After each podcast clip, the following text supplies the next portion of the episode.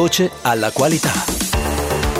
Benvenuti all'ascolto della nuova intervista di Voce alla qualità, la serie podcast di Accredia, l'ente italiano di accreditamento. Io sono Gianluca Di Giulio, responsabile delle relazioni istituzionali ed esterne di Accredia. In questo episodio incontro l'avvocato Paolo Conio dello studio legale Leone Associati, esperta di normativa sugli appalti pubblici e per questo supporta Credia nelle attività che vedono l'ente occuparsi di questa materia nei confronti dei vari stakeholders. Ciao Paola, benvenuta. Ciao Gianluca, grazie, è un piacere essere qui con voi. Partiamo subito con la prima domanda. Accredia è da sempre in prima linea per migliorare e facilitare l'accesso ai bandi pubblici. Per questo abbiamo aperto una sezione apposita sul sito Bandi di Cara, in cui sono comprese tre sezioni, sportello bandi, FAC e linee guida. Ci spieghi meglio di che cosa si tratta, visto che l'abbiamo costruita insieme? Certo, assolutamente. Allora, è, secondo me è una bella iniziativa. Eh, Accredia ha pensato fosse utile per le stazioni appaltanti, in generale anche per tutti gli operatori interessati a questo, a questo ambito, avere un riferimento in relazione a diciamo, i punti di sovrapposizione della normativa sui contratti pubblici con invece la materia delle valutazioni di conformità accreditate, perché sono in effetti due ambiti che con eh, gli ultimi anni, con le ultime direttive, hanno trovato dei punti di sovrapposizione che non sono sempre facilmente eh, come dire, intellegibili eh, proprio dagli operatori del settore, dalle stazioni appaltanti, dagli operatori che partecipano alle gare. Quindi Accredia con questa iniziativa vuole sostanzialmente dare un servizio a tutto l'ambito del, delle gare pubbliche. E appunto con lo sportello bandi consente ai propri soci eh, di porre delle criticità rispetto appunto bandi che sono stati effettivamente pubblicati, quindi laddove ci siano e non, purtroppo non sono così infrequenti dei casi in cui il bando di gara rispetto alle tematiche di interesse di Accredia eh, presenti delle eh, dire, delle irregolarità, degli aspetti critici, con questa sezione è possibile segnalarlo. Attraverso questa segnalazione poi si ricavano le criticità più frequenti, con le quali è possibile costruire poi delle FAC, quindi delle domande che sono quelle che più frequentemente poi si pone l'operatore concretamente quando va o a leggere o a scrivere eh, la documentazione di gara e attraverso appunto la risposta a queste domande può trovare un supporto utile, proprio pratico, per poter evitare gli errori più frequenti e potersi anche rendere conto di quali sono gli errori, perché molto spesso come ripeto, proprio anche stazioni appaltanti diciamo insospettabili che eh, da anni eh, svolgono l'attività di stazione appaltante, che hanno anche un buon livello qualitativo dei loro, eh, dei loro dipendenti, delle persone che poi materialmente scrivono le gare, però su questa materia, su questo ambito che è un ambito specialistico, a volte non hanno completamente chiaro eh, il sistema, non, non, non, padroneggiano realmente tutti gli aspetti e quindi frequentemente commettono degli errori anche gravi nella stesura dei bandi che poi chiaramente portano contenzioso, portano problematiche operative. E sempre in quest'ottica, cioè di, di essere molto pratici e molto eh, come dire, mirati nel supporto che si può dare alle stazioni appaltanti e agli operatori economici in genere, si è pensato di costruire anche delle linee guida. Sono delle linee guida chiaramente dal punto di vista eh, dell'ente di accreditamento, quindi vanno a toccare non tutti tutte eh, le problematiche possibili e immaginabili, che sono peraltro infinite, eh, che si incontrano nella stesura di una, di una legge di gara, ma quegli aspetti particolari, come dicevo, di sovrapposizione tra il eh, mondo dei contratti pubblici e quello dei, eh, del, della certificazione di qualità e in più in generale delle valutazioni di conformità sotto accreditamento. E poi eh, ci sono anche all'interno delle linee guida invece delle come dire, delle infarinature generali di quello che è l'infrastruttura della qualità eh, che possono essere utili anche a chi invece non è eh, interessato al, agli affidamenti pubblici. Quindi ritengo che sia una, una, un'ottima iniziativa e anzi eh, è un invito anche a chi ci ascolta per curiosità anche di capire come sono fatte e quale utilità possono avere, di andare a vedere sul sito di Accredia queste sezioni e di cogliere l'opportunità di approfondire alcuni, alcuni elementi di questo tema che è molto, a mio avviso, è molto interessante. Sempre eh, partendo da un punto di vista di uno spirito di servizio, di fornire un servizio appunto ai vari stakeholder,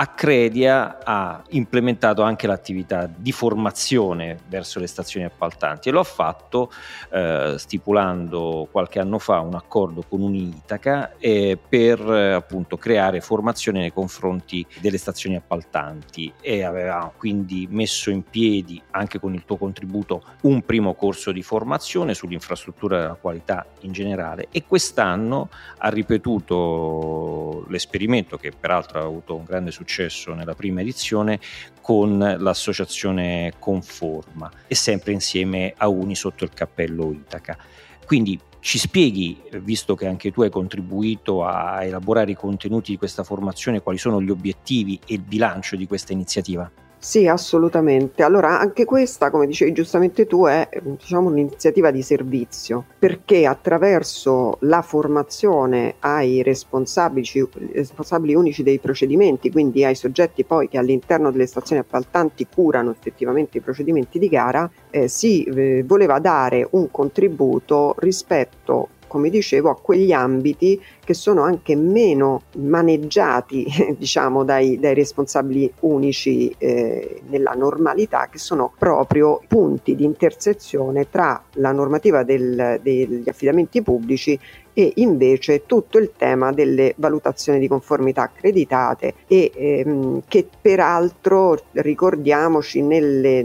nuove direttive europee, quindi anche nel codice che ne è stato recepimento, sono espressamente citate in più articoli, quindi parliamo di ehm, un sistema che è entrato proprio, se vogliamo, a gamba tesa nell'ambito dei contratti pubblici e sul quale poi eh, sono state anche ehm, in parte eh, costruiti alcuni, eh, ehm, diciamo, alcuni elementi come possono essere eh, i criteri ambientali minimi dove c'è molto oh, contatto fra questo settore eh, appunto degli affidamenti pubblici e il mondo in generale delle, delle, valutazioni di conformità. Quindi ci sono tutta una serie di temi, primo fra tutti secondo me, che è un tema peraltro che viene indagato eh, approfonditamente nei corsi che abbiamo progettato, che è quello delle prove equivalenti ad esempio, cioè la possibilità che si e, e in che limiti eh, le eh, valutazioni di conformità accreditate possano essere sostituite da prove equivalenti, perché questo per esempio è un'automatica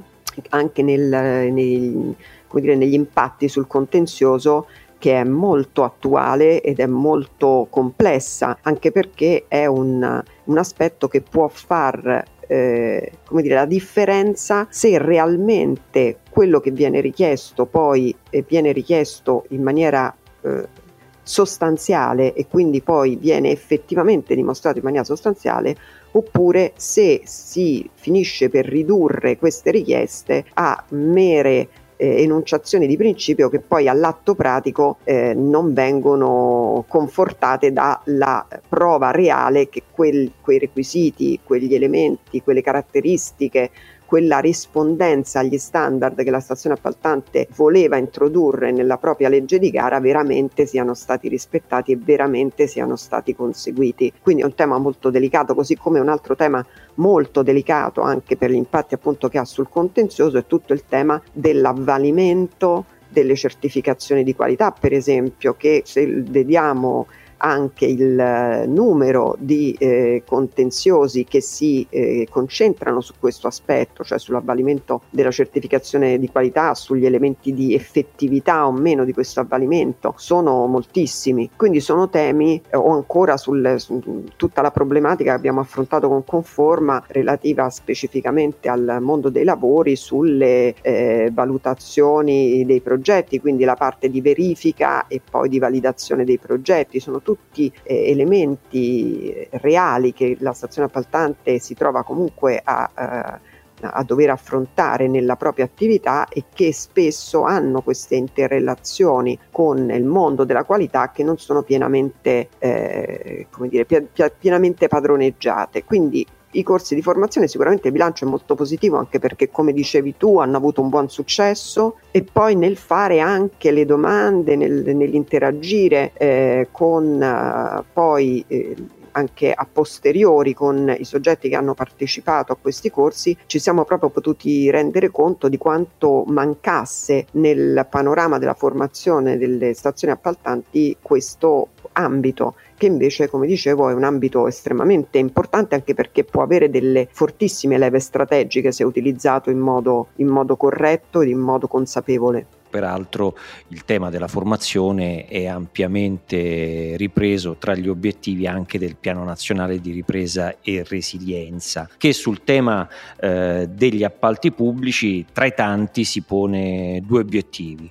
eh, riformare il codice degli appalti, peraltro non particolarmente datato, e eh, la qualificazione delle stazioni appaltanti. Ecco, da questi punti di vista, su, sotto questi punti di vista, dal tuo osservatorio, eh, come sta procedendo l'attività e, e quale contributo possono dare le valutazioni di conformità e l'accreditamento? Allora, ehm, stanno procedendo e questo già è un dato perché ovviamente anche sotto l'impulso, la spinta delle milestones che prevede il PNRR, eh, diciamo che dobbiamo eh, muoverci, quindi eh, bisogna anche poi ridurre a unità tutte una serie di criticità che stanno comunque emergendo nel percorso perché bisogna arrivare, come si dice, a meta e non ci possiamo permettere di bucare le scadenze, quindi auspicabilmente arriveremo al traguardo. Eh, anche se ci sono, non ce lo nascondiamo, delle difficoltà ehm, anche proprio in questo, questo momento su chi è poi il soggetto che dovrà stendere il codice degli appalti, si parla anche del Consiglio di Stato, cosa che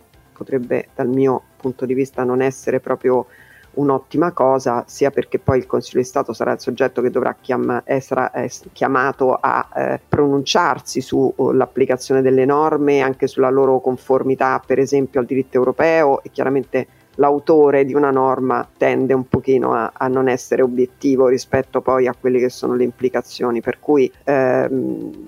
eh, questo è anche un altro elemento che, che eh, porrà delle difficoltà e dei, e dei problemi. Ehm, sul tema della qualificazione delle stazioni appaltanti è un tema non nuovo perché insomma ci ricordiamo tutti che uno degli elementi che aveva proprio salutato eh, la riforma del 2016, come dicevi tu, eh, stiamo rivivendo il, la riscrittura del codice a una distanza molto breve dal codice precedente e quando peraltro quel codice non è stato neanche attuato nella sua totalità perché sappiamo che mancano moltissimi provvedimenti attuativi della, di quelle disposizioni. Ehm, dicevo, uno dei temi che era stato salutato proprio come la rivoluzione copernicana della riforma era proprio la qualificazione delle stazioni appaltanti. Purtroppo finora non si è riusciti poi a, a traguardare il risultato sia per intuibili problemi, eh, come dire, anche di resistenze nell'ambito dell'apparato amministrativo, eh, anche per la ehm,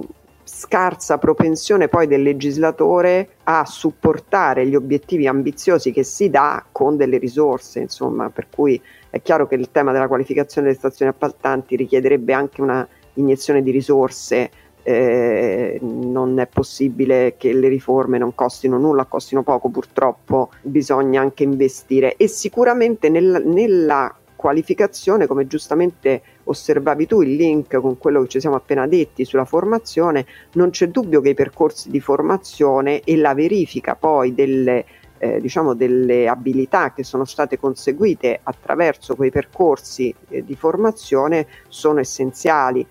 E in questo senso certamente si potrebbe immaginare eh, di costruire eh, proprio appositamente uno standard eh, di eh, qualificazione delle stazioni appaltanti, quindi di rispondenza delle professionalità interne della stazione appaltante ad uno standard di riferimento tagliato ad hoc rispetto alle, eh, appunto alle problematiche che le, che le, stazioni appaltanti affrontano, quindi con requisiti professionali specifici, perché sappiamo che le eh, valutazioni di conformità accreditate riguardano anche eh, per esempio il personale, no? le, le, le, figure professionali, le capacità delle, delle, figure professionali, quindi si potrebbero creare proprio dei percorsi eh, certificabili eh, che aiutano la qualificazione delle stazioni appaltanti, così come le certificazioni e in più in generale le valutazioni di, di conformità accreditate potrebbero costituire anche delle importanti semplificazioni per l'azione dell'amministrazione proprio per capire se quello che sta affidando sia o meno rispondente ai requisiti che eh, la stazione appaltante desidera perché appunto in quel caso la valutazione viene eh, eseguita da eh, soggetti terzi imparziali che eh,